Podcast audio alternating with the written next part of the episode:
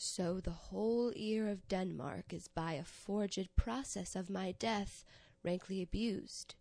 But know, thou noble youth, the serpent that did sting thy father's life now wears his crown.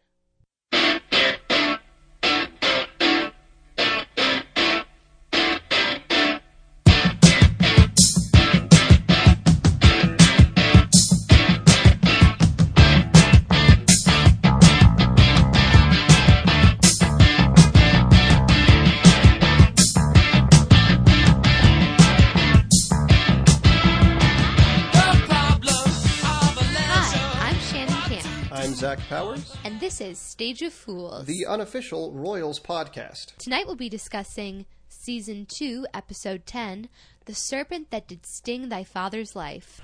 Cyrus marries Prudence in an impromptu ceremony shortly before she begins labor with his son. Meanwhile, Ted plans to abscond to New York but is coerced by Domino into airing a video at a major sporting event to reveal all of the royal family's darkest secrets. The rest of the family, now aware Ted is Simon's killer, plans to preempt Ted's video with their own footage that will unmask him as the king's killer.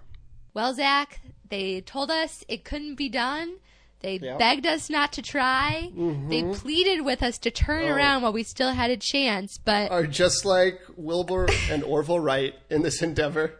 They thought it was impossible. we both They have fabulous mustaches, for one. Uh-huh. Uh, Yeah. But we did it. We made it through season two of The Royals. I mean, I don't want to speak too soon because God Yeah. knows we still have to record an entire episode of this podcast that we decided to do for some reason.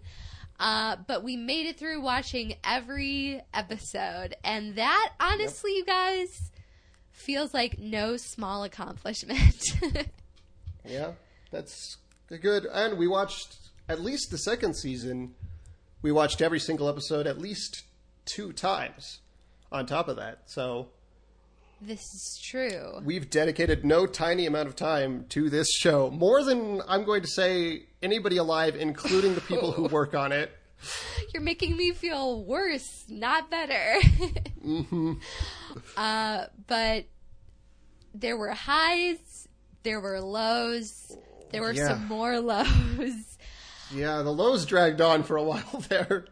when I think back to season one, I feel nostalgic for how much sense it made. Uh, yeah, I mean, I, I think we could touch on this briefly. I think it's maybe more for the wrap up episode to compare the two in depth. But I agree. There's just a there is a strange tonal diffin- dissonance between the uh, the two seasons to me in my looking back upon them. I think part of it is that there's so many different characters. It could be, yeah. So many major characters got replaced uh, between the two seasons, or in a couple cases added, that it does feel like a, a different beast altogether. And the plot lines and the conspiracy and the murder stuff was so much more prominent in the second season. And I'm left feeling like that great old song where the lady's like, Is that all there is? Like, now that we, we'll talk about this at the end of the episode, but now that we've seen what may be, like, for the most part, the end of the Domino storyline, that we've seen it play through, like, that's really how I feel like. You know- is that all there is to a fire on someone's lawn in the shape of the emblem of your shadow organization?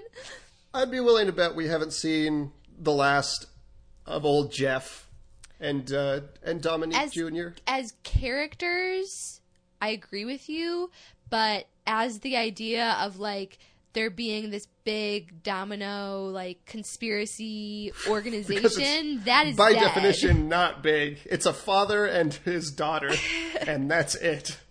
It's a disgruntled guy going through a midlife crisis and his pouty Taylor Swift esque daughter. it's the requisite number of people you need to plan a bring your parent to work day. That's how many people were involved in the domino conspiracy. He brought his daughter to work and He did for a long time. was holding a grudge. It was. and making what I guess I would call like guerrilla street art. That was pretty much the majority of his crime. Yeah, he A was the one sign here, a really. fire there, a necklace. it's like yarn bombing. Like that was honestly Yeah, the next yeah. step in his plan. He basically wanted to sell stuff on Etsy. I think it was a, it was a guerrilla marketing Guerrilla campaign marketing. for his Etsy for his Etsy with the domino symbol all over it. I mean, we'll get to the amazing video that he made at the end of the episode. Oh, he added- and he what he some- titled it. He's totally added some flourishes. I think he added a filter maybe on that bad boy. It looked like um, with the opening shot, with all the the opening shot of the video, which we saw last episode with Joan Collins. She's like being shot through a bouquet of flowers, and then he Mm-hmm. did like add some sort of filter to it, and also the font that was chosen is very like modern and stark, and it wanna- has the wanna- effect of it being like Sofia Coppola's Marie Antoinette.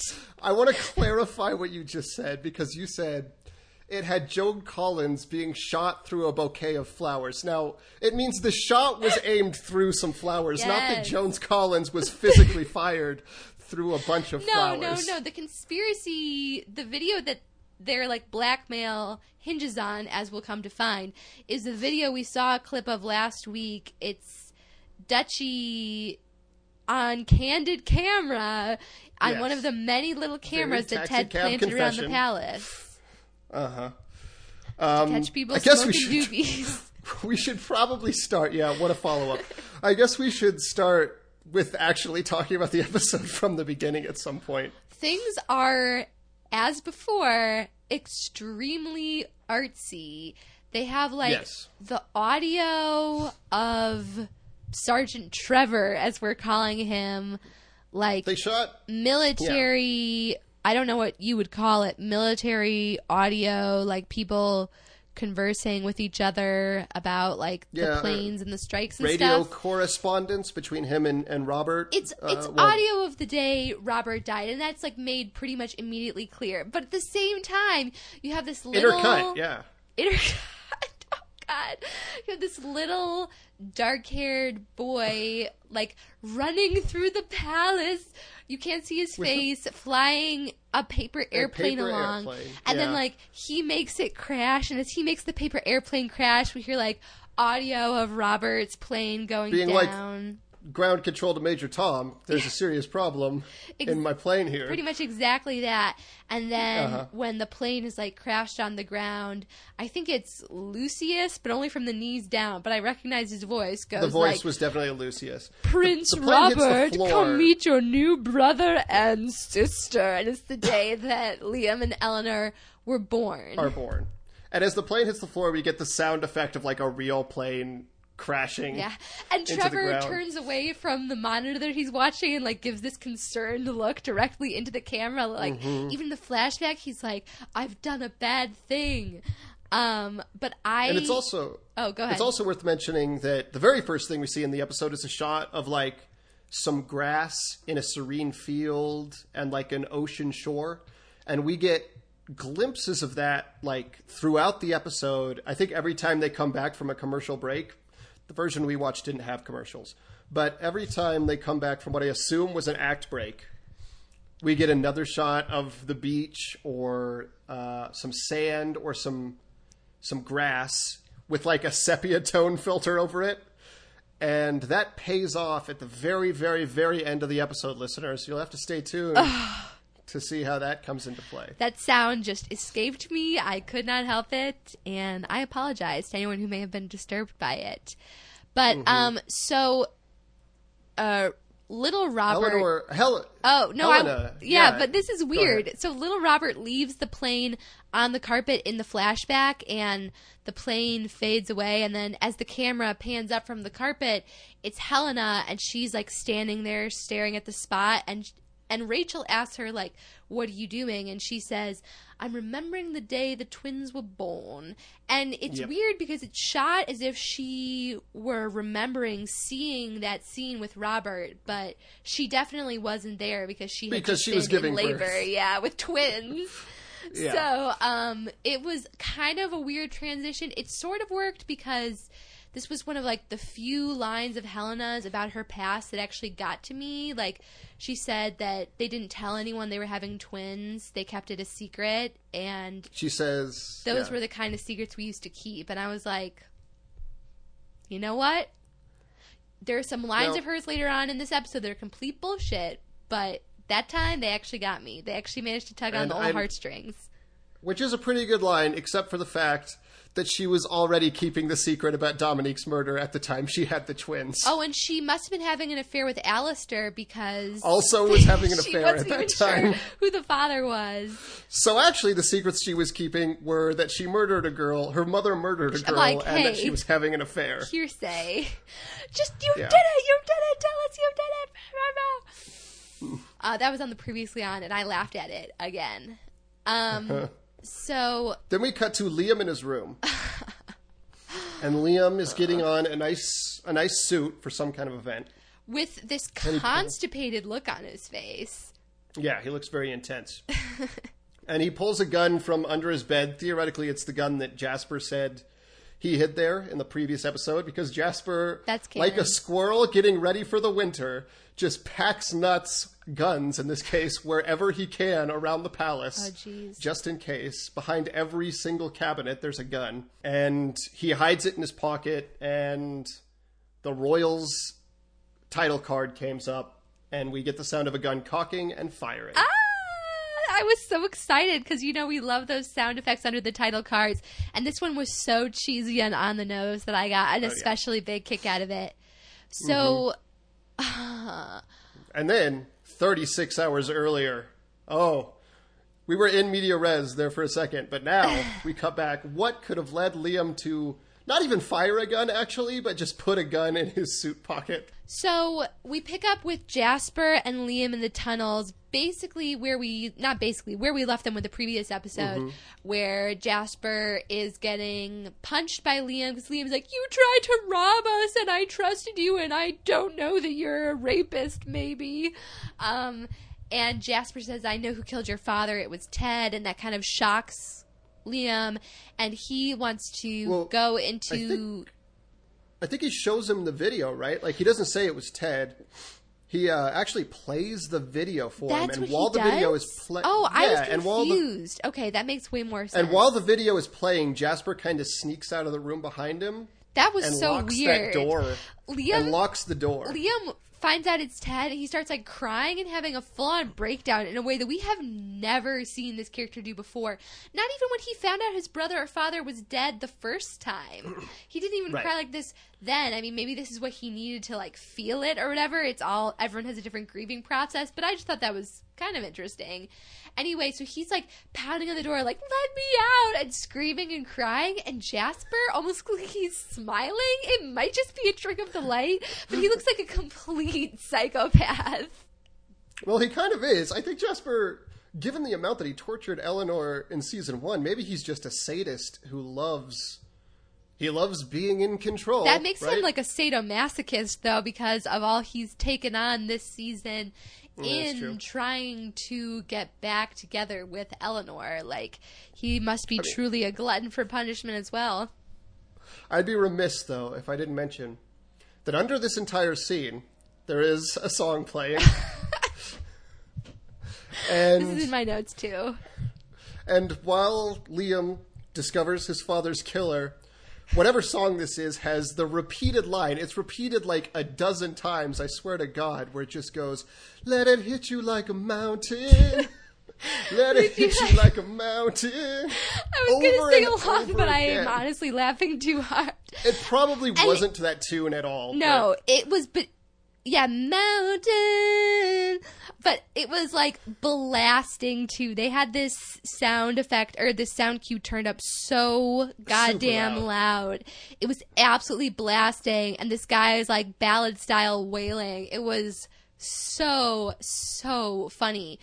All that being said, I'm I don't want to give the show this much credit. Maybe the reason they haven't given Liam any super emotional moments until now is because they wanted to like lead it all up Deserve to a it. big one that would spur him into action. But whatever the reason, I mean, we've said it before. William Moseley is so much better an actor than the material that he usually gets on this Yeah. show because his like crying freak out is really good from an acting perspective. I mean, it's kind of confusing because we've never seen this character in any zone like even a little bit like this, but it's interesting. Um He sells it. I mean, the music really undercuts it a lot. Yeah, it's actually kind of embarrassing. So, in one of this is a ridiculous sidebar, but it reminds me of this. In one of the James Bond movies, there is a stunt that is absolutely spectacular that they did totally practically, where a car goes off a twisted bridge, does a 180, and lands on another bridge, and they just did it practically, and it's amazing. And underneath it, they play a slide whistle and it totally robs it of like all of the fact that this is one of the most amazing things you've ever seen Yeah, in your life. that's- And it reminds me of that, although this is not one of the most amazing things I've ever seen in my life from an acting perspective, but it's quite adequate. It's good. It sells it. That's funny. That's sort of like a British sensibility. That makes me think of like Benny Hill or something. Yeah, it's terrible. I don't know why they did it. It's one of the bad ones. I hate that movie. So there's like a quick moment with Eleanor and James. I don't know that there's anything really important that gets said. It's more of the two of them like winking at each other and like high fiving. Gratefully, there's almost no mention of it this episode, but they wrap up briefly the Imogen, which is, I guess, the name of the rehab girl Yeah. storyline. And they Let's talk again about talk Eleanor about having a new start, blah, blah, Yeah. blah, blah, blah. It's, it's nothing important. It's very well tread ground. It's nowhere we haven't been before, so Right. let me know if it sticks. Anyway, we cut back on Cyrus admiring this fancy crib, which looks Mm-hmm. different from the one that was built by the prostitute maids in the last episode. Like noticeably different. But maybe I, didn't need to roll back tape on that one. And Helena comes in with something behind her back, and Cyrus says, If you're coming to eat him, he hasn't even been born yet. But Yeah. Helena is bringing him one of Robert's old stuffed animals. right. Ominous. Yeah, uh, That's what Cyrus every notes- parent wants the stuffed animal of a dead child. I mean, Helena asks if he's going to sleep in here with Prudence and the baby, and Cyrus is like, just. He specifically says, just the baby and possibly a sexy au pair. She can fend for herself. So No, he says the is- mother can fend for herself. The mother can fend Yes, for herself. exactly. And then Helena corrects him, the queen, because Right. he's marrying her. So It does seem weird to me that he is going to have sex with a weird random woman in the same room as his baby. I I don't know. I think his perspective, I mean, an au pair is more of someone who's like almost part teacher. I don't know if it's quite the right term there, but he doesn't want to have to wake up in the night and deal with like feedings and changings and stuff. So he's going to need someone who he can have sex with, obviously, because people need to be sexual objects to him. Um, but who And he someone who can also take care of the baby in the bedroom. Although honestly, the baby would be waking up so many times and crying in the night. I can't see this arrangement lasting very long at all. Even if Cyrus No. isn't the one getting up, he's still going to be disturbed and Woken God knows he needs his beauty rest. Yeah, no, I got the strong implication. It was just a sex thing primarily for him, but you know, I mean, he, it can be both. That's the thing. It is a sex thing, but it's Cyrus also a is not above thing. making weird sexual remarks or actions to his own children, as evidenced by the time he took a photograph of his own daughter's butt. But So, butts, correct? specifically everything. yeah, no, it's everything about Cyrus. no, I meant he took a picture of Oh. everything. yes, yeah, no, it was not. I'm sorry. I just I haven't thought about that in so long, and reliving it is so strange. Yeah, Oh my Remember- god. So much about this show that you've just suppressed. We've come so far. I mean, I think I mentioned it last week, but I straight up blocked out Beck as a character. I forgot that he existed. Zach Oh, yeah, mentioned him, and I you. thought that he was talking about the musician Beck, who I love. Yeah. That's where my mind went. Uh, anyway, Um, to jump back in, uh, so there's this thing between that's just like a little scene between Helena and Cyrus where there's just like the usual like vague sort of threatening back and forth. Yeah. and, Um, so, and Helena says she's done playing the political games, basically, because it hasn't gotten her anywhere, basically. Yeah. Uh, I mean, yes. Uh, and she seems very sincere. um, And so uh, Ted tells his ghost wife that he's packing up and going to New York. New York. To see Ophelia because she shouldn't have to suffer just because her parent is a criminal. And then the mother said something I didn't really understand what it was, it was in reference to. She says, For a moment, I thought I saw the man I married, the man I loved. And she says it super venomously. And I'm like, does she mean that the man she married is right about going to see his daughter, or does she mean that? Oh, I thought I saw you for a moment, but now you're being a coward by fleeing to New York and getting our daughter involved in this. It was very weird. My assumption was that we were meant to think that Ted was trying to put Ophelia and her needs first for a change, and and in the moment of trying to do that, the ghost saw the man she married, who was more I- interested in caring about his daughter than this weird vengeance scheme. But I would Uh, agree I with that if she hadn't said it in a super venomously, super venomously. Like she said it in a very venomous way. Yeah, It was Uh, weird. I mean, that, that, was the that character doesn't really like make any sense anyway. She's just No. there to like sit around in lingerie. Yeah, that what that's what makes her. That's what makes her unique from the other Royals characters. She doesn't make any sense. but she like especially doesn't. Liam and Jasper are discussing the fact that Ted is the murderer, and Liam says that Ted was like a father figure, you know, and Jasper says expressionlessly, expressionlessly, excuse me, uh, yeah, me too, and I'm like, okay, with Liam, I guess I get it because they would all these conversations where Ted would be like, son, but Ted was not a father figure to Jasper. Like they barely worked together at well at all, except that Ted gave him a second chance after finding out that he was a known criminal, I guess. and a, and a third one, and like a fourth and a fifth and a sixth. But um, But that was just out of incompetence, not out of like fatherly feelings. no, true. Yeah, I never got that there. Were, I never got like a strong bond feeling between Jasper and Ted either. I just thought that was funny. Conversations were already curt. Were always kind of curt and professional. I felt like for the most part. Yeah. So I I just don't buy that either. I just thought it was really funny. Like, okay, you don't need to make it about you, Jasper. Like, you're not the one whose father was shanked by this man. Like, stop it. Uh, and And finally, Domino is planning to make its big move. We've been waiting all season for them to actually fucking do something, and here it comes. They're going to have Ted. This plan, by the way, first I'm just going to say what it is.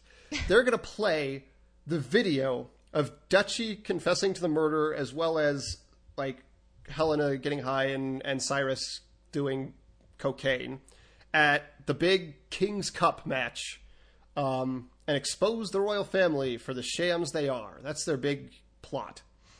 Um, now, this plan relies on Ted to do literally everything from getting the video, which he already did, score one for Ted for competence, to actually getting into the technician's booth and playing the video, like setting up the entire arrangement. So, again, Domino has done functionally nothing that Ted couldn't have done by himself. But that's the big plot. it's so weird. They feel so extraneous to the plot of this show, yet they're meant to be so integral. But uh, in the scene with Liam and Jasper, they get more into talking about like the moral aspects of killing Ted later. This one is more like back and forth logistics and like how they can catch him. And the scene ends with Jasper standing in a doorway and going, "We need a plan." And I have one. And then he like dramatically closes the door. And I just thought that was really amusing. Well- it was very like Agent Cody Banks. The way it plays out is like we have the scene with Jeff and Ted where they talk about this plan where they're going to reveal the murder and also that hell like I like that their plan is we're going to reveal this murder confession and then the next thing on the video is going to be Helena smoking weed? Like what a follow-up to a murder confession. Yeah, I can Wild see drug use. I can see the murder confession video being a big deal, but as for the drug use, if Cyrus jailing a journalist for opposing him Yeah, like hasn't damaged his reputation enough to have him, you know, thrown out of his position, then I doubt that'll damage his reputation too too much. Yeah. I mean, but that scene ends after they make this plan with Dominique Jr. listening to them. And in the next scene, Liam knows this entire plan. Like, they don't even show Dominique Jr. Oh, tell him about it. I forgot about this. I wanted to talk about this. So I wrote down this question. Liam and mm-hmm. Jasper are doing an exposition dump, and Liam is talking about all the stuff that Dominique Jr. said on the phone. She told me this. She told me this. They're gonna do this, and she's leaving. She doesn't. She doesn't believe them anymore. Da da da da. Why is the scene Liam repeating all this to Jasper and not actually the scene of Liam having this conversation I don't know. with Dominique? And why is he regurgitating a previous conversation that we haven't seen instead of us just seeing that dialogue? I mean, the character, the Dominique Jr. character, literally has no lines in this entire episode.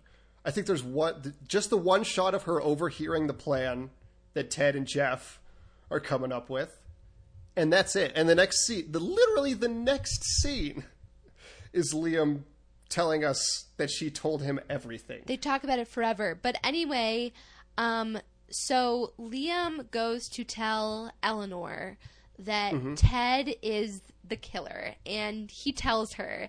And Liam, the, the first words out of Eleanor's mouth are, Ophelia's father, Ted?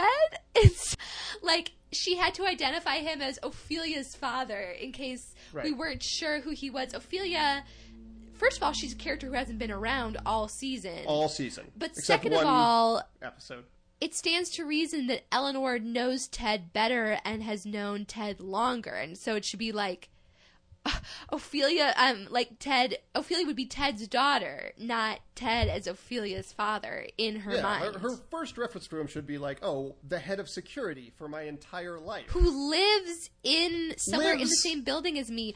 Oh my gosh, when we saw Ted packing up in his clock tower apartment office, which is simultaneously the head of security and the family apartment with a couch in the great room where they live. Um, I was like, and a weird fairy tale place. I was like, oh man, like, is this the last episode where we're gonna see the clock tower? I, I'm, you know, I miss it already. R.I.P.D. Clock Tower. Oh man. Well, maybe if they get Ophelia back for the next season, if this was just some kind of conflict for one season, maybe she'll move back in. Oh, I hope To the she clock does. tower. That is a great set. She'll never hear. She'll never be able to count the steps from the elevator to the desk ever again. She deserved Spoiler a alert. better dad, but we'll get into it. So Liam is telling Eleanor all this, and he, he brings up that Jasper was the one who found out, and Mm-hmm. Eleanor's like Jasper, and Liam says. I know you have trust issues and I know you had your problems with Jasper, but like try to trust him because he's working really hard. And honestly, fuck him. He's not a supportive brother. To start that off with like, this is on you. You have trust issues. It's a problem that you have a problem. You know, like, that is so shitty. It's been going on a lot. It has gone on all season. Like everybody behaves as though the issue is primarily with Eleanor all the time. Even if they briefly admit that Jasper made mistakes, it's always like you just need to get back in her good great. Like the problem is you just need to overcome this lack of trust she has in you and not I don't know. Not, not with you personally as a human being being the problem, but it's nothing new. It's very frustrating, but yeah, I when they have a big scene later on, I wrote in my notes, this is the plot line that will not die because it's just like it's like playing a whack-a-mole. You're like beating down all the different iterations of their There's- relationship and they just keep popping back up. That scene does offer a shred of hope, though. Uh, I don't believe it's going to take, but there is a shred of hope, at least. We'll get to there, that in a little bit, but there's, um, before that, a, uh, a scene. Rachel comes to Cyrus. And the music goes clever devil devil. yes, I wrote that down too. the lyrics are. oh god. It's uh, Rachel coming to Cyrus to try and get on his good side because Helena is apparently out of the uh, out of the scheming Helena? game. Do you mean Team Helena? Oh yes, Team Helena. Hashtag Team Helena. And they've been trying to of the make the Team game. Helena, Team Cyrus thing happen So hard. all season long. So they're selling it so much. So she's trying to join hashtag Team Cyrus, and the music. I wrote it down. The lyrics are literally "Devil, devil, clever devil." How quickly they do sell their souls. Okay, but here's the thing: is when the lyrics said how quickly they do sell their souls, which Zach and I are adding our own melodies to this, so I don't know what to the melody skirt is. copyright laws, and for no other Yeah, reason. Definitely not because we only can't remember. Um, that's when Moorfield appears, right when they say how quickly they, they do sell their souls. Moorfield appears, um, and talks to Helena and is like, the princesses uh, know that I was dating jig is up, both yeah. of them. The jig is up. And she's like, well, Cyrus is having a son, and primogeniture is probably going to be reinstated because I'm not going to try to fight it. I'm going to relinquish any idea of like the queen having claim to the throne because I don't care about that anymore. I'm not ambitious. The jig is up, I guess. And Moorfield, that stupid fuck, believes her like an idiot. First of all, the first thing about this scene is it opens with Moorfield like sneaking around the palace, looking around corners. Why he is there, I have no idea. Because this is like a separate day from the last time To, when the to hang out with his two- girlfriends. What do you mean? Why is he But they already caught him together, right? So like from his perspective, if he thinks quote the jig is up, Oh, you mean why is he even sneaking around? why is he at the palace at all? Sneaking around. I don't understand. Maybe he thought he would come to Helena and he'd be like, okay, that scheme didn't work. What's my next move? You know? That doesn't seem to be the case because in another patented Royals complete change of a character in the middle of a season, he goes to Penelope, right? Yes. Uh, Yes. here's where you describe it, and then we'll discuss whether or not I agree with your take on what happened. Okay. He goes to Penelope. Helena having told him that uh, the twins are now no longer in line for the throne, and says, "I like Maribel," and she's like, "I know Maribel's like beautiful now and whatever. Does anything with boys and sometimes with girls. All right, and even though that character was like." Well, I guess she was like the virgin who was always trying to do stuff with guys. But they never mind. both were. Slash That's have true. been. Uh, and he's like, "No, you got me wrong. I like Maribel, but I have feelings for you.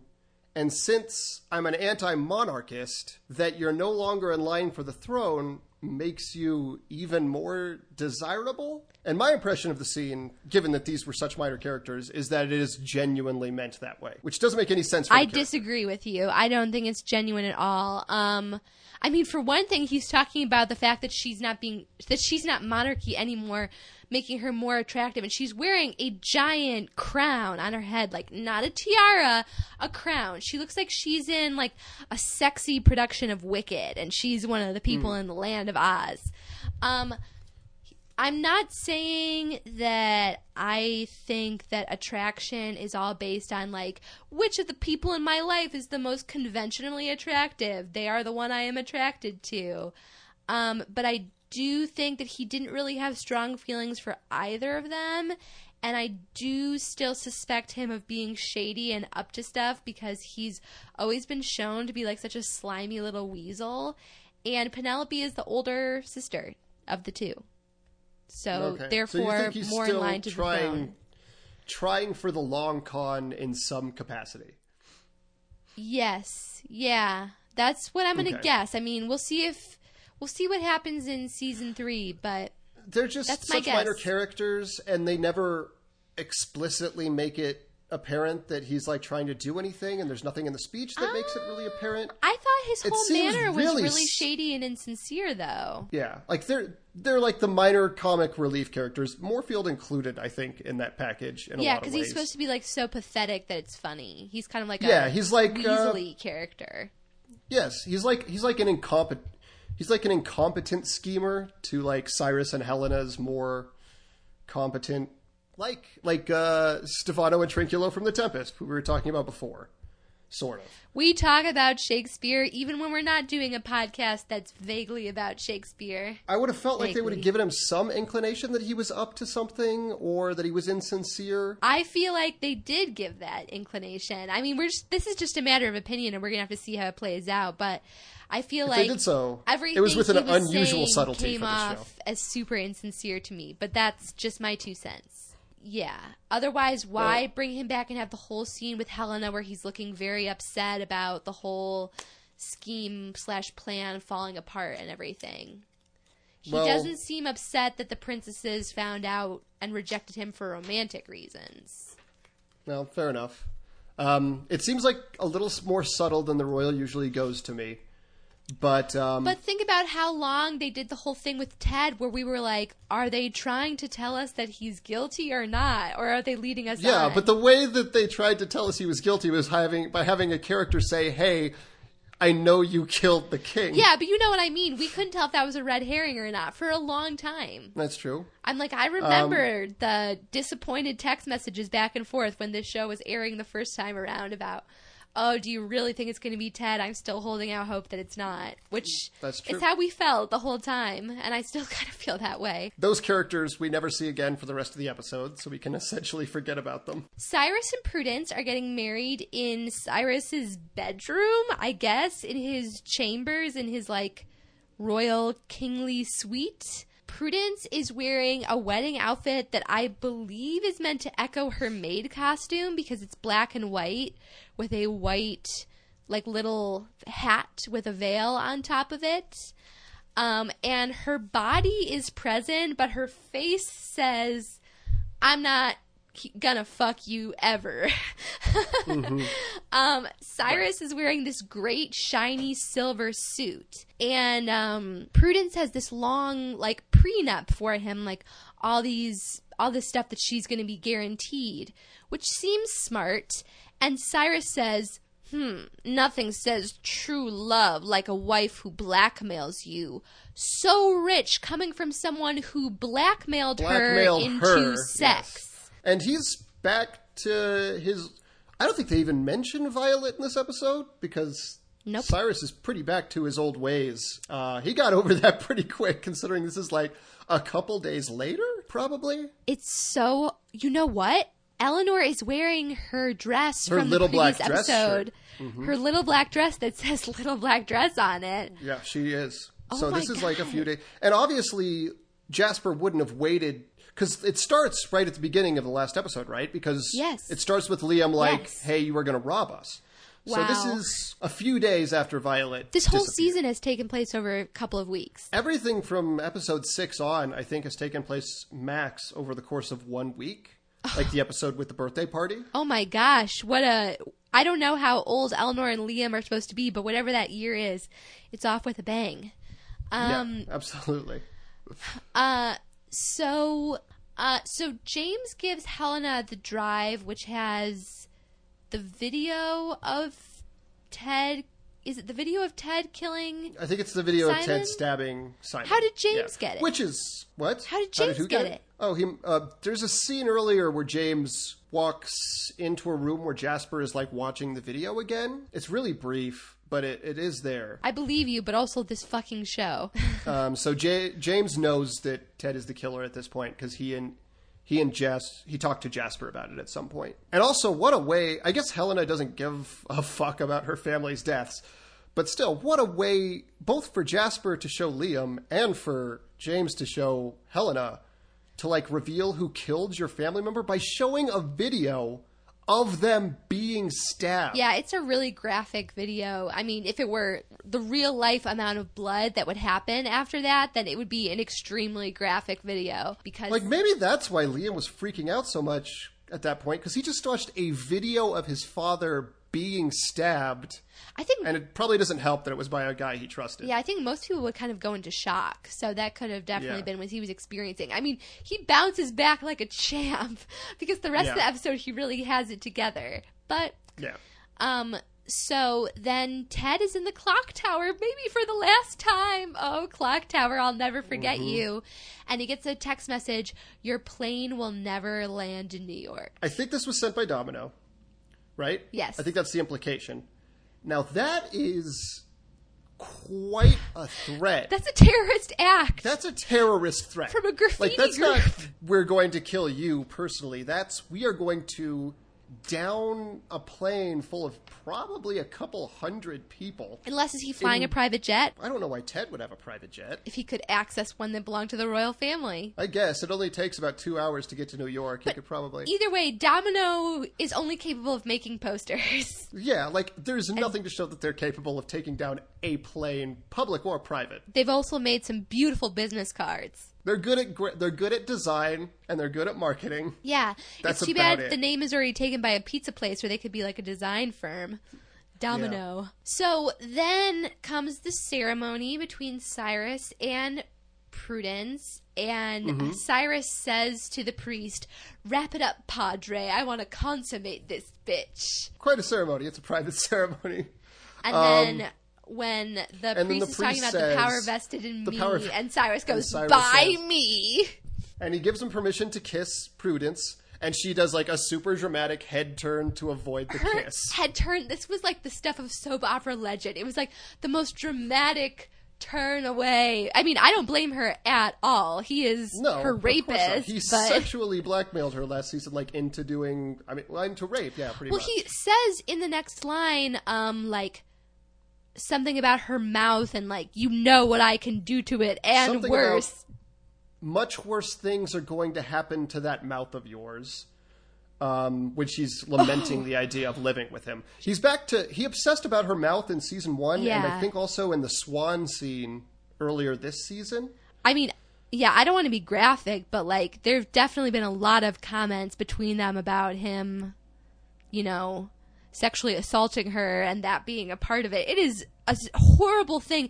Of all the things to bring back from season 1 to bring that back, I was like, "Oh, no." And again, like it's full tilt, like evil, sexual, harassing Cyrus. Who I'm kind of glad about it in a manner of speaking. Like I don't like that he's like all gross and making gross comments about the mouth necessarily, but I like that it's evil Cyrus again, and that Violet is just like Somebody- fucking forgot about that. Somebody has to be the villain on this show, and it might as well be Right. Cyrus because they're not going to let it That's be what he was made for. Yes. That's what he was born to do, literally. Everyone knows that there are secret tunnels, and everyone pretty much knows where everyone is in the secret tunnels at any given moment, too, because Right.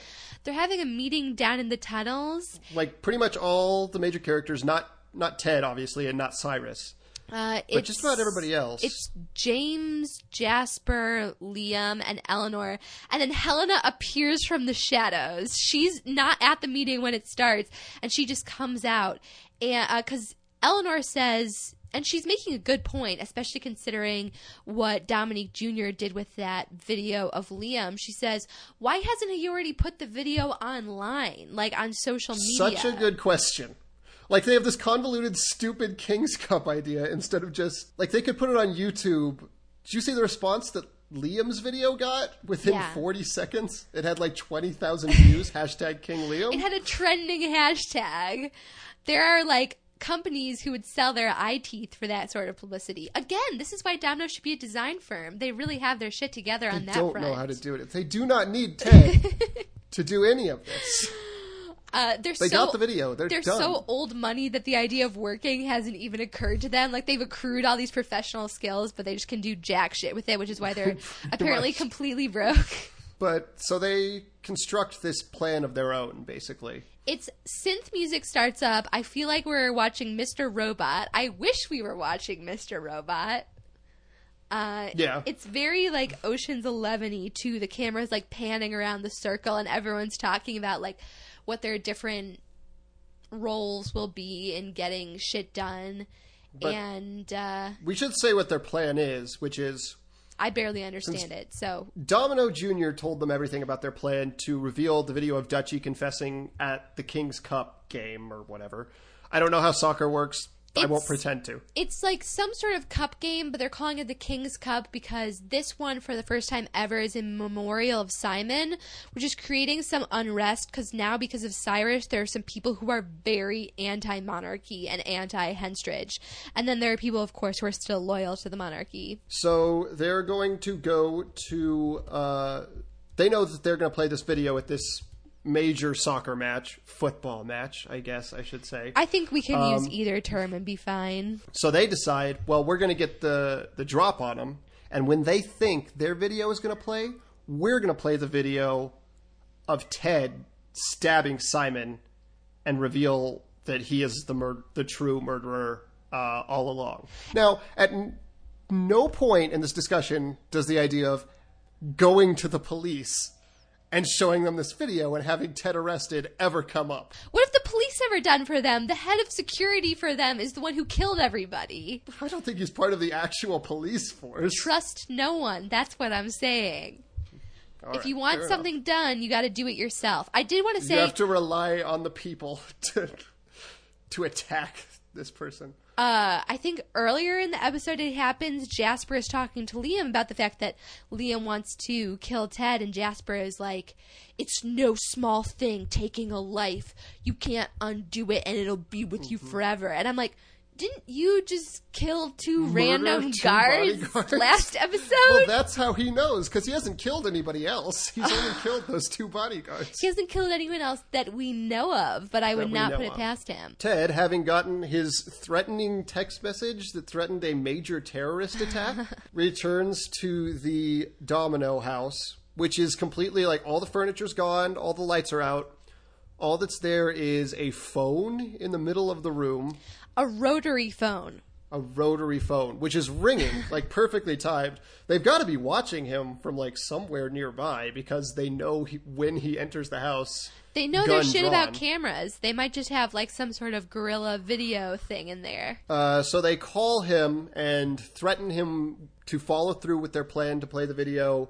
And if he doesn't, they actually threatened to go to New York and kill Ophelia. Deep Throat says in the clunkiest line ever, I can kill family members too, which is like Exactly. like saying I can kill people too. Like everyone is someone's family member. But yeah, they talk about specifically going to New York. So clearly, Ophelia's the one. Oh, definitely. It's just meant to be like a super menacing line and it's just Right. You know, as it doesn't usual really work. like well, in part because his name is Jeff, That's- and no one's ever felt threatened by Jeff. That's true. So Helena has a, a little conversation with her children, Liam mm-hmm. and Eleanor. And I know I've said she's- this many times before this season, but I have it written down in all caps here. Helena is a different character this season.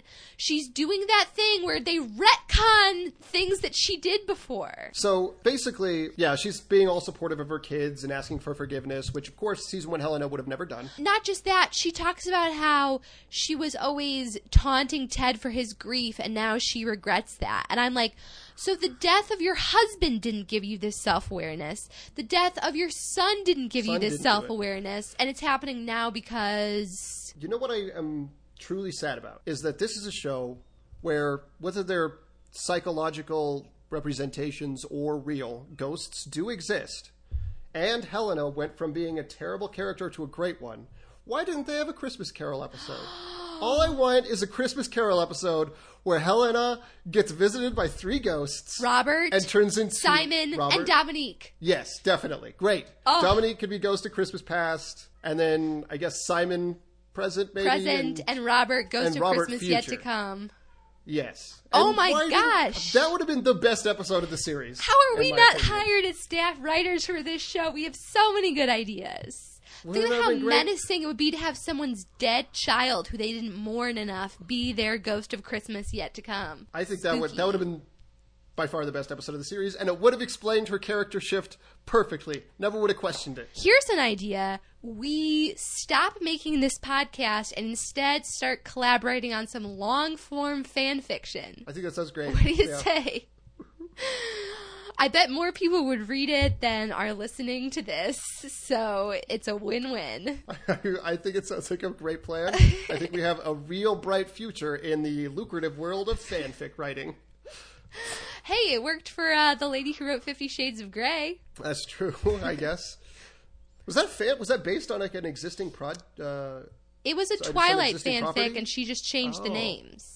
But originally, uh, Annabelle or whatever her name is, and Christian were Bella and Edward. they didn't change uh, Bella. She just changed Bella to Annabelle. Wow, they barely. Even I don't know if that's that, one. character's name. I've never read that book. I just named her Annabelle off the top of my head.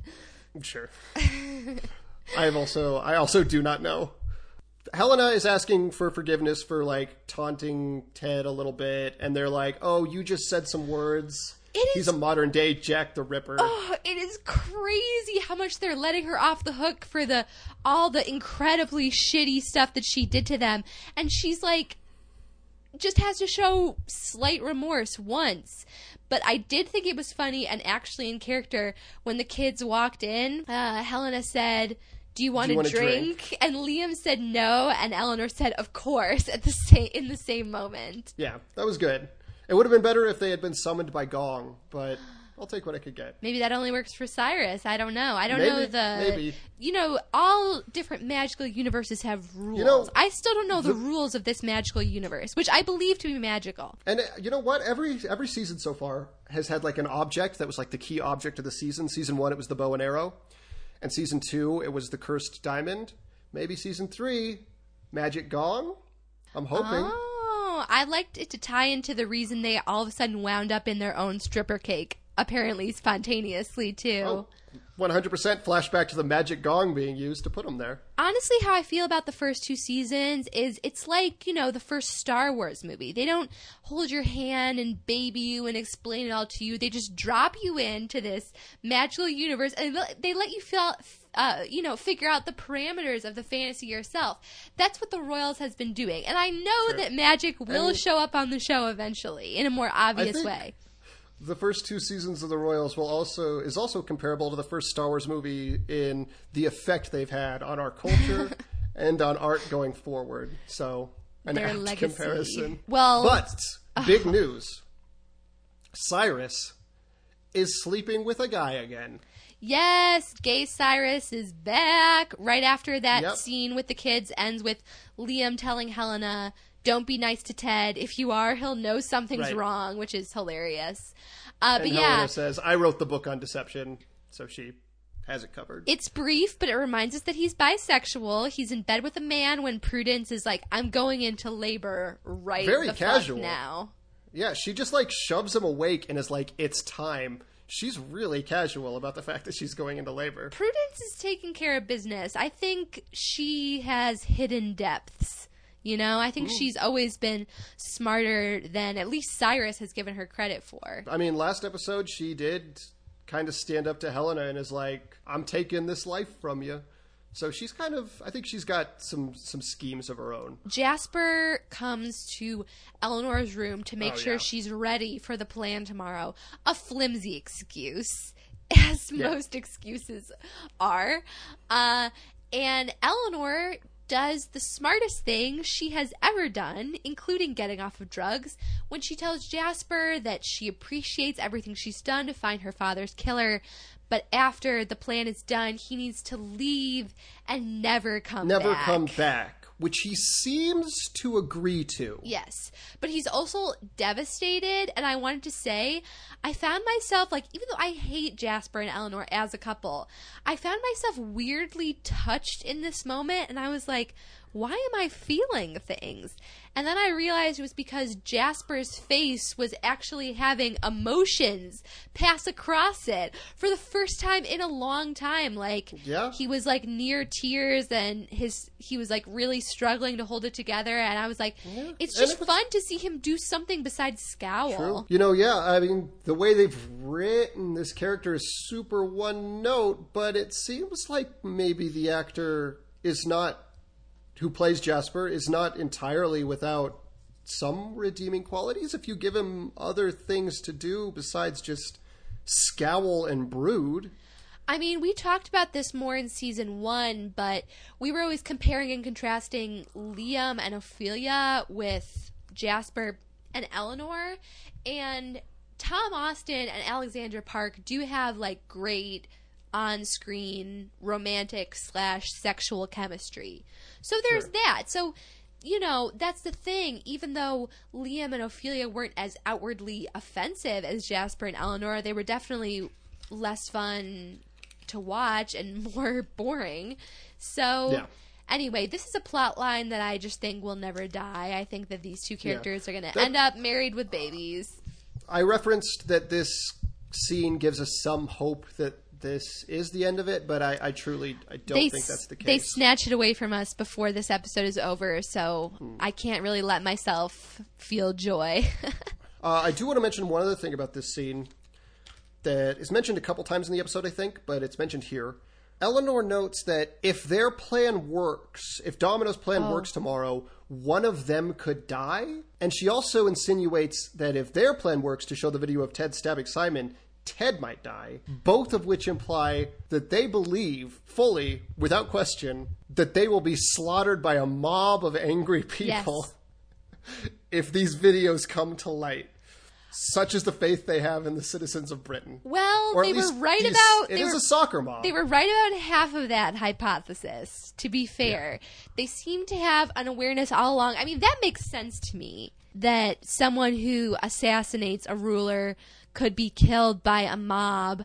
I can't think of any recent examples, but I mean, it's not.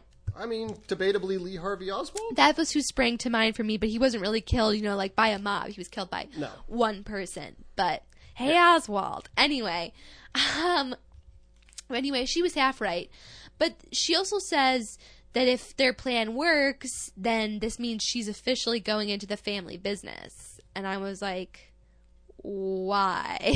I guess because to some degree she'd be culpable for the possible death of Ted if it goes go if it like uh, goes into action. Like she knows about the plan. that feels like a They're- stretch, but not on but- your but part. that's my best guess. No, not on your part. I had the thought that maybe it would be that, at least in her mind, she's now like really throwing her support behind the idea of monarchy because if she didn't want to have monarchy, which is something that both she and Liam have kind of been flirting with as long as we've known them as characters, then she could just let the plan go through to show. I mean, she's not on those videos. It's her grandmother and No, her uncle and her and mom. That's the other part about uh, the fact that, like, part of the video is Cyrus doing cocaine and her mom smoking weed.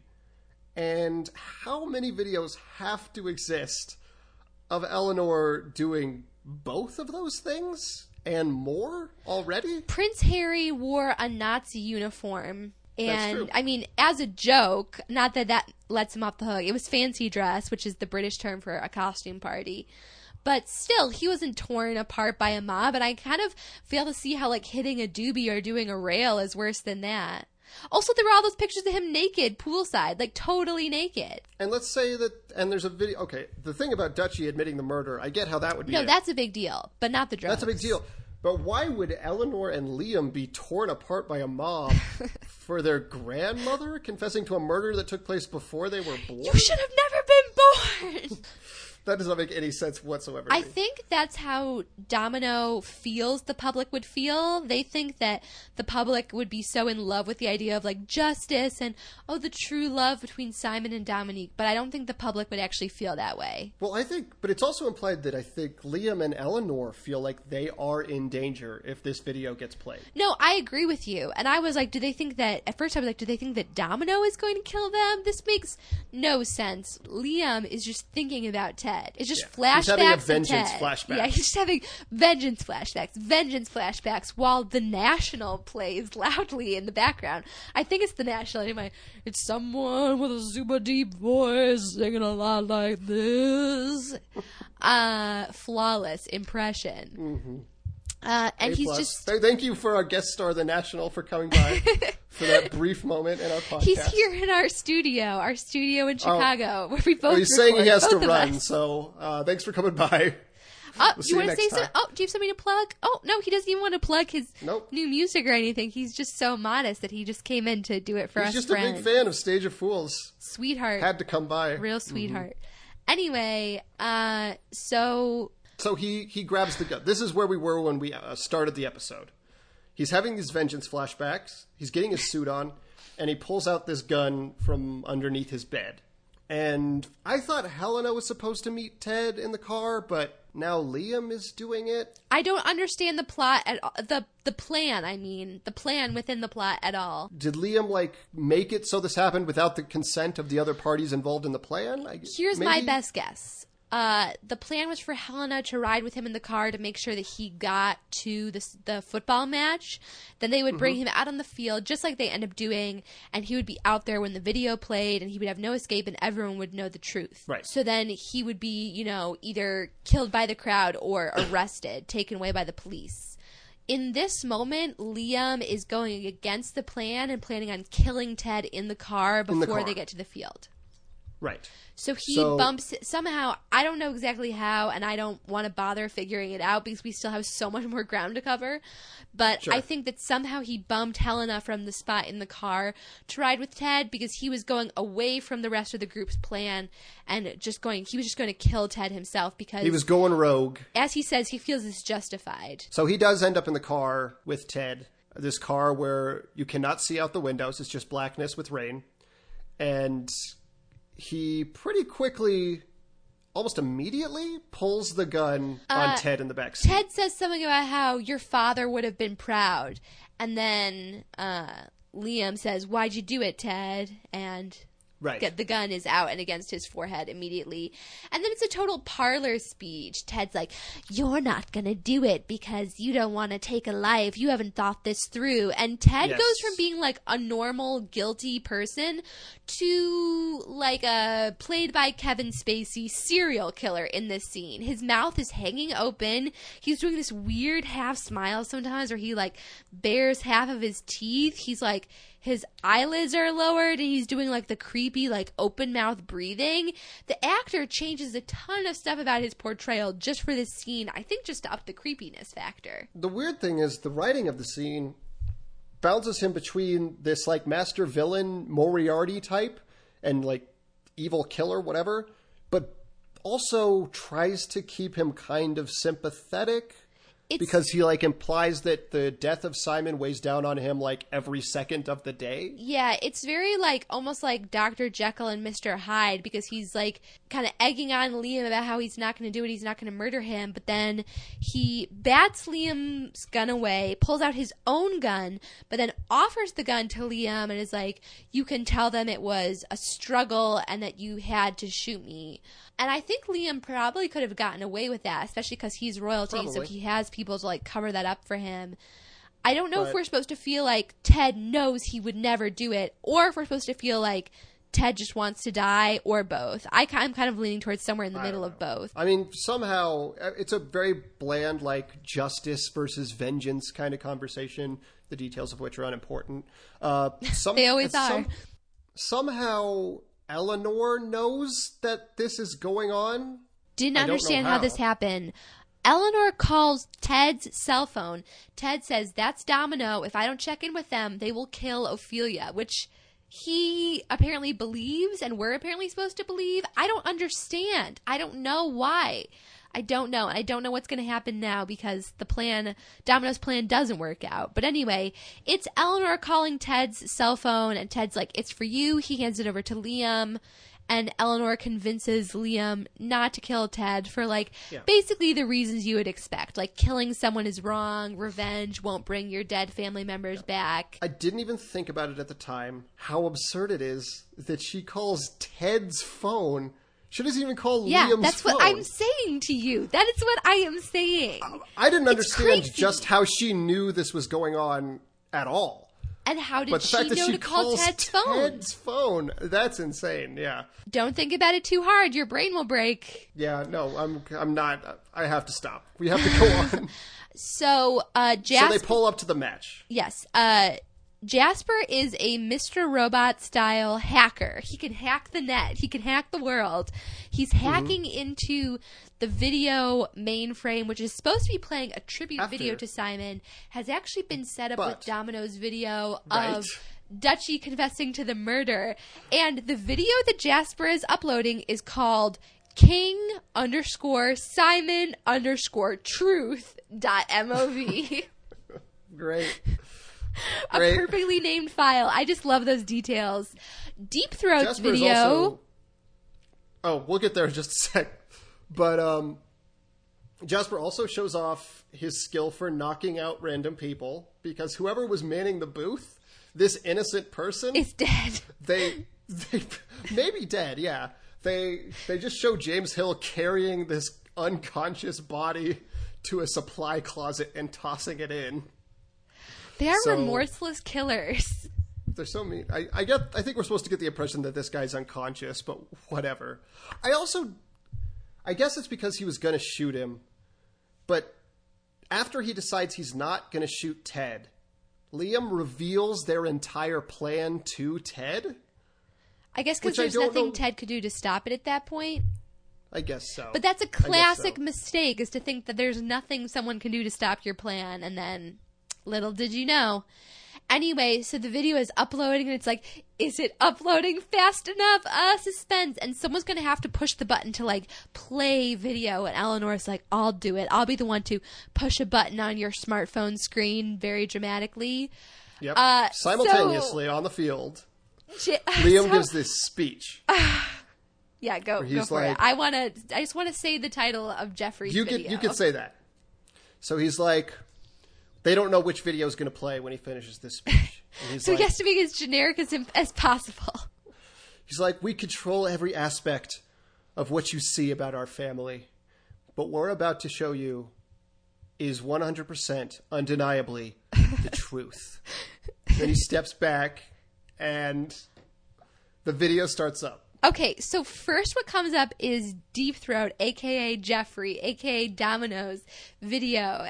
It's the video of Dutchie with the Instagram filter on it, and in white mod lettering across it the title, A Murder Most Foul. Yeah. Even though all the like, video Apple is video editor. the video is just Joan Collins walking into the room and going, I did it. Like that's pretty much exactly where it starts. Yeah. But It's just that clip. Oh, this made me so angry. So Eleanor has like her finger hovering over the play button, but she knows that like it's gonna ruin Ted's life. I guess And that's why she's worried the- about it, and maybe, and maybe her own, cause the crowd to and maybe to cause a riot. Yeah. And so, in a move that just made me furious on the part of the writers of the show, Jasper is the one who presses the button to do it. Literally, like, Eleanor's hand is right next to his, but he's the one who does it. But I'm like, of course, no woman can actually execute any part of the plan on this because Helena basically gets totally bumped out of it. It has to be Jasper being the one to do it instead of Eleanor because Eleanor just doesn't have the strength. I was like, oh, come on. You could have let her press the button, show. Apparently I guess not. It's supposed to be like she's too good of a person to do even that, but To get like blood on her hands or whatever. it didn't read that way to me, honestly. But so the video of Ted murdering Simon plays, and the crowd reactions are amazing because when they see Simon on the screen, in this weird grainy They're like- video, they're like, "Yay!" and they all start cheering wildly. And then as they realize what's happening. Their reactions, you know, turn very negative, but it is so sudden because that video is quite short. Yeah, and and also to be fair, it seems wildly inappropriate to play a video of a murder at a public soccer match where there were probably like children That's what had to be done. Families. I disagree, but okay. um, things are about to get worse for the children at that soccer match. They're about to see something a lot worse something biblical. because Ted is like. In a moment of sympathy, I guess, grabs Liam and is like, "You have to get out of here." Yeah. I wonder how this looks to the crowd because like the camera immediately cuts like the jumbotron cuts to ted standing in the field and everybody's like it's him he did it Yeah, And they the all recognize starts- him so quickly. and the crowd starts coming out of the bleachers and ted's like you have to get out of here and he grabs liam's arm and they both start running to the car i don't know how this looks to the crowd Yeah. I don't know. because it, it would look bad to me but whatever like he was a co-conspirator oh, I was going to say, he- or it looks like Ted is somehow controlling, um, like putting his safety at risk. ted gets liam in the car and says tell ophelia not to miss me That's not how emotions work, but okay. Yep, just don't do it. so, Not even once. and the crowd, these soccer hooligans, thirsty for blood as they are, descend Footballers. upon Ted. this is and more start of a rugby beating- fan situation. Yeah, absolutely. but they start beating The first thing The we see is they him. bounce his head off the window of Off the, the car car, and then he Yeah. goes down backwards, and then we see what must be a Ted POV shot, looking up at the sky and the mob, and people are just like kicking him, punching him, grabbing Yeah. at him. We can't see a lot, which is good because we have to assume that he is torn limb from limb, ripped Just apart by a crowd.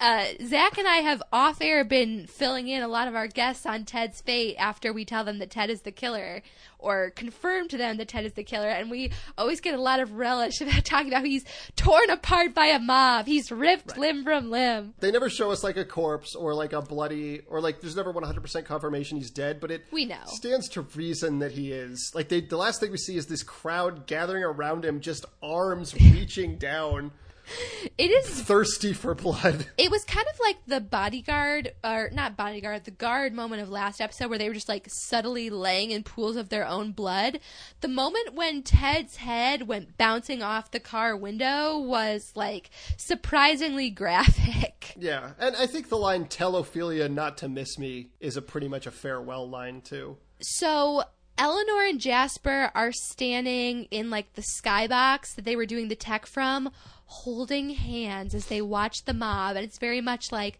oh two superheroes standing here and watching the world burn. So that's what makes me mm-hmm. think that they're immediately taking away my hope of the two of them not being together at the beginning of next season but we'll see as they're driving away from the soccer field it's liam in the car and they freeze frame on liam's face there's a sign in the window behind him that says down with the Henstridge monarchy, which is what all the protesters' signs say.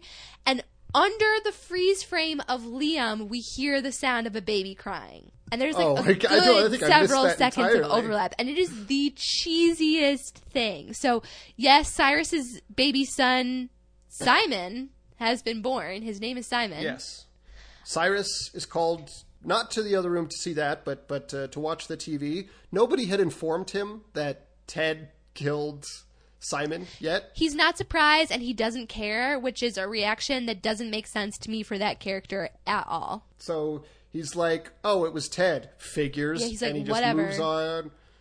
He was like, "Tell them my child has been born. Maybe that'll satiate the people."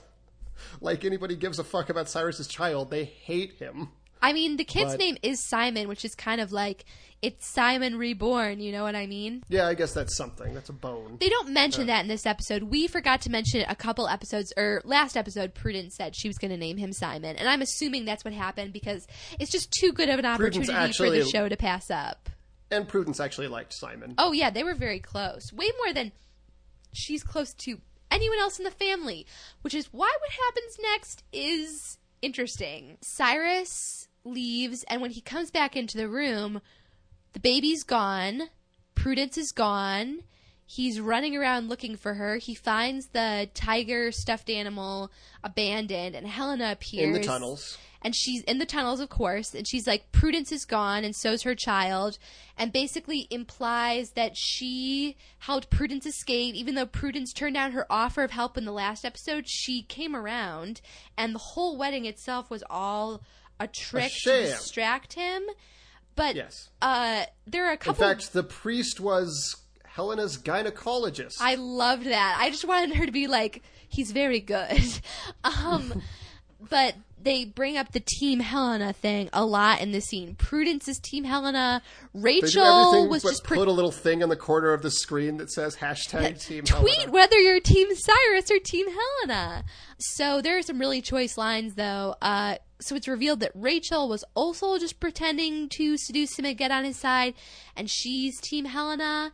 And Cyrus is like, "Why? Why would you do this to me?" And I thought this was actually a really good acting moment for Elizabeth Hurley. She's like, "Alistair Lacey." You took away my future, so I took away yours. And then she says, enjoy, Enjoy cancer. cancer. Yeah. Oh. But I mean, it was nice to have bitchy Helena return because God knows she's a lot more fun than nice Helena. Yeah, so uh, I guess they're going to be at odds again next season. I will say this about the cancer thing. Never once in the run of the show have I actually felt like that was a genuine threat to Cyrus's life. No, because he's so essential to the show, I don't believe he can die. Neither neither do I. So I, I've never felt like that was a real threat in the slightest. But they're also like they haven't made him look particularly sick for the most part. But whatever. No, they gave up that. They even gave up his like s- slinking down into his turtlenecks Yeah. and blazers look a while ago. So despite the fact that a one bodyguard situation is not realistic for a member of the royal family, it's like Kevin Costner and Whitney Houston with Jasper and Eleanor. He's like just pushing people out of the way as she like kind of shields her face Yes, and runs yes. through the crowd with him. And then he like wraps his arm around her to pull her through the crowd and she gives him this adoring look. And it's another freeze frame. Yeah. Enough said. They, they got to pull up all the stops for the finale, stylistic, uh, stylistically. Helena. Uh, they, all- of course, there is a, a soft indie song bedded under all of this, in case you were wondering. yes. Always. It's something about you're half in the light and you only ever show half to me. Yeah, it's, like you're in the in you're a half life and oh I wrote down the lyrics to this somewhere, but you get the idea folks. It's another really on the nose musical cue. Imagine that. Yeah. And then they, it also has the line, no one tears it up like you, when we cut to King Simon's tomb. Um so Helena and Rachel are contemplating King Cyrus's tomb, which says King Simon One and it has a Hamlet quote on it, but it was one that I actually thought was well chosen. Um, The time is out of joint, O cursed spite, that ever I was born to set it right. Uh, so I thought that was great for Simon because he is kind of ahead in his ahead of his time in some ways in terms of wanting more justice for the people and maybe wanting to get rid of this monarchy Yes. and he's way less reliant on tradition than most of Certainly the true characters. in this timeline where the monarchy has the power to roll back human rights. Um, maybe not so much in the real world where they don't Yeah. have that power in Let's the slightest. not. Yeah. Please, let's hope not, for the sake of the good people of the United Kingdom. Uh, so Helena says that she wants a future for Her her, children, and She needs to prove that they are Simon's true kids. and so she says to do that, she needs Simon's DNA. she says, she says- it's the last line of the episode. Get me those bones. And two men in suits with sledgehammers come out from her beside her and start wailing on Simon's tomb. They don't just like open it No, like a s- normal person. They smash it like they're on that home improvement show where they have to make over a whole house in four days. You would think that when they built the, you know, like marble tomb thing for him, there was a way that they like put the lid down on top of it and you could like pry it off or break it? that part off or open it think so, somehow. too.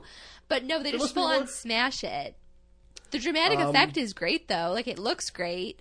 We're shown inside the tomb and then the smashing comes through and we see it from the inside out, which is pretty fun. and a small note: uh, there is no way that Simon is Bones at this point No. because he died like two months ago, and he's in a sealed tomb. Gross. Just But saying. Gross. I'm just. I'm sure he will be Bones in season three when we finally. it's yeah, it's it's icky to contemplate. It's I mean, I'm hoping this is the beginning of villainous Helena. I would be fine with her being devoted to her children if she's still an asshole to everyone else. I, I, that'd be nice. Um, so we we see after they smash through this thing, there's a shot from inside the tomb of Rachel and Helena peering inside. I get the impression that that was supposed to be some kind of cliffhanger, like maybe Simon's not really in there, but I may have been reading into it a little too much. I thought it was just visual styling, just because he's a character who I'm like pretty much 100% sure is dead because we saw him get Oh, no, I'm sure he's camera. dead. I, I thought maybe it's possible like his, his bones Well, were gone. Segue because what did we see? What's the last image of the episode? So the grass, we see all the grass and waves that we've been seeing all episode intercut randomly. And somewhere in that field where they shot all these grass and waves, we see laying on the ground a helmet for one R. Henstridge. and we pan back, we pull back from the helmet, and we see uh, an unmoving hand on the ground next to the helmet. And the last shot of the episode is the hand slowly begins to move and like clench together in a fist and grab the dirt underneath it. Cut to black. Robert has been alive the pa- the whole time, all six months to three years, however long he's supposed to have been dead. I hiding out, I guess. I was so excited. I mean, I am so excited, and I can't wait to meet him because he is the second coming of Jesus Christ.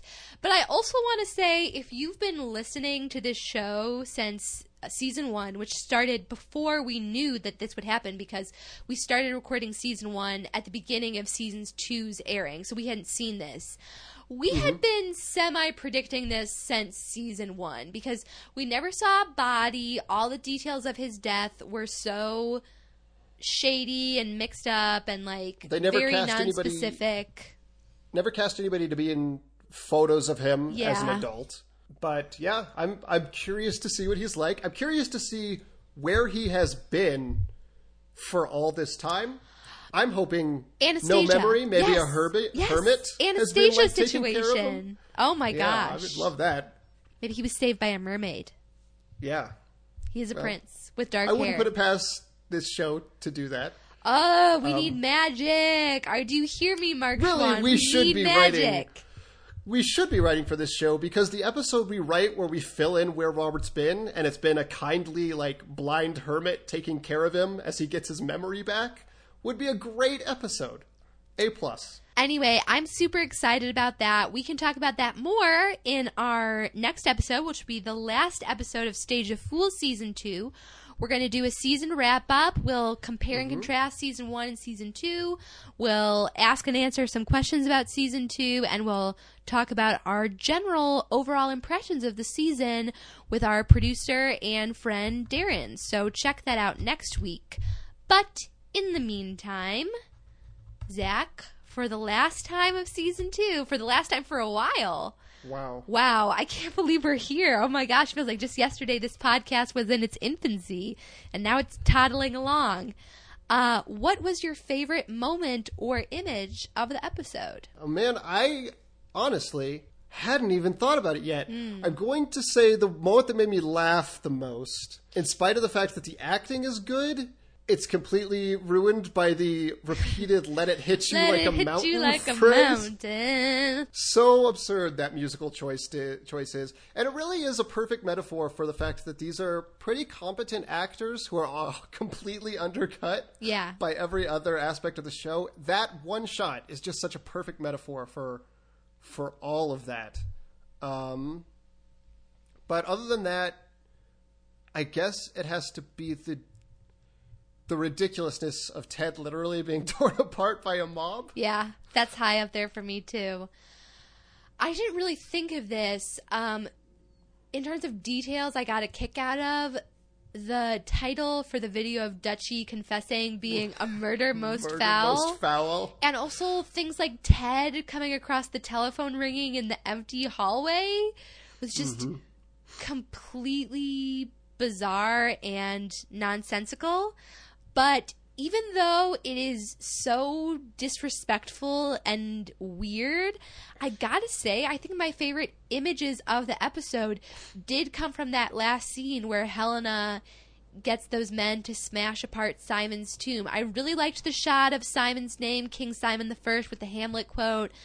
I liked the kind of serious moments that preceded it, and then her saying with relish, "Get me those bones." Like I live for that shit. That is like pure camp classic. Sure. Not camp stuff like my like last that. name. Camp like you know the genre. Yes. Yeah. No stuff like moments like "Get me those bones" and Dutchie coming in and say, ah, I, saying did I did it are exactly what the royal and all of Cyrus's best moments where he's just over the top villainous are exactly what the royals should strive to be. Ooh, I also got to give an honorable mention to Enjoy Cancer. Yes. Enjoy Cancer was everything that You Look Bulimic was trying to be and failing to be. I guess that pretty much wraps us up. Until the fall, no new episodes. We'll have our season 2 wrap up, but uh no more regular episode coverage style episodes of Stage of Fools for a good few months. I yeah. can't believe it. I feel like we graduated something. It's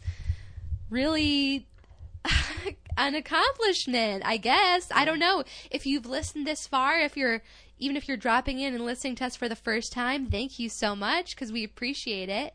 You can mm-hmm. get in mm-hmm. touch with us uh, on Facebook. We have a page, Stage of Fools or on Twitter at Stage of Fools Pod. Uh, thanks for listening. We will We'll see you next week for the wrap up. That's right. All right. Uh, I'm Shannon Camp. I am Zach Powers. Talk So to you long. next time. Bye.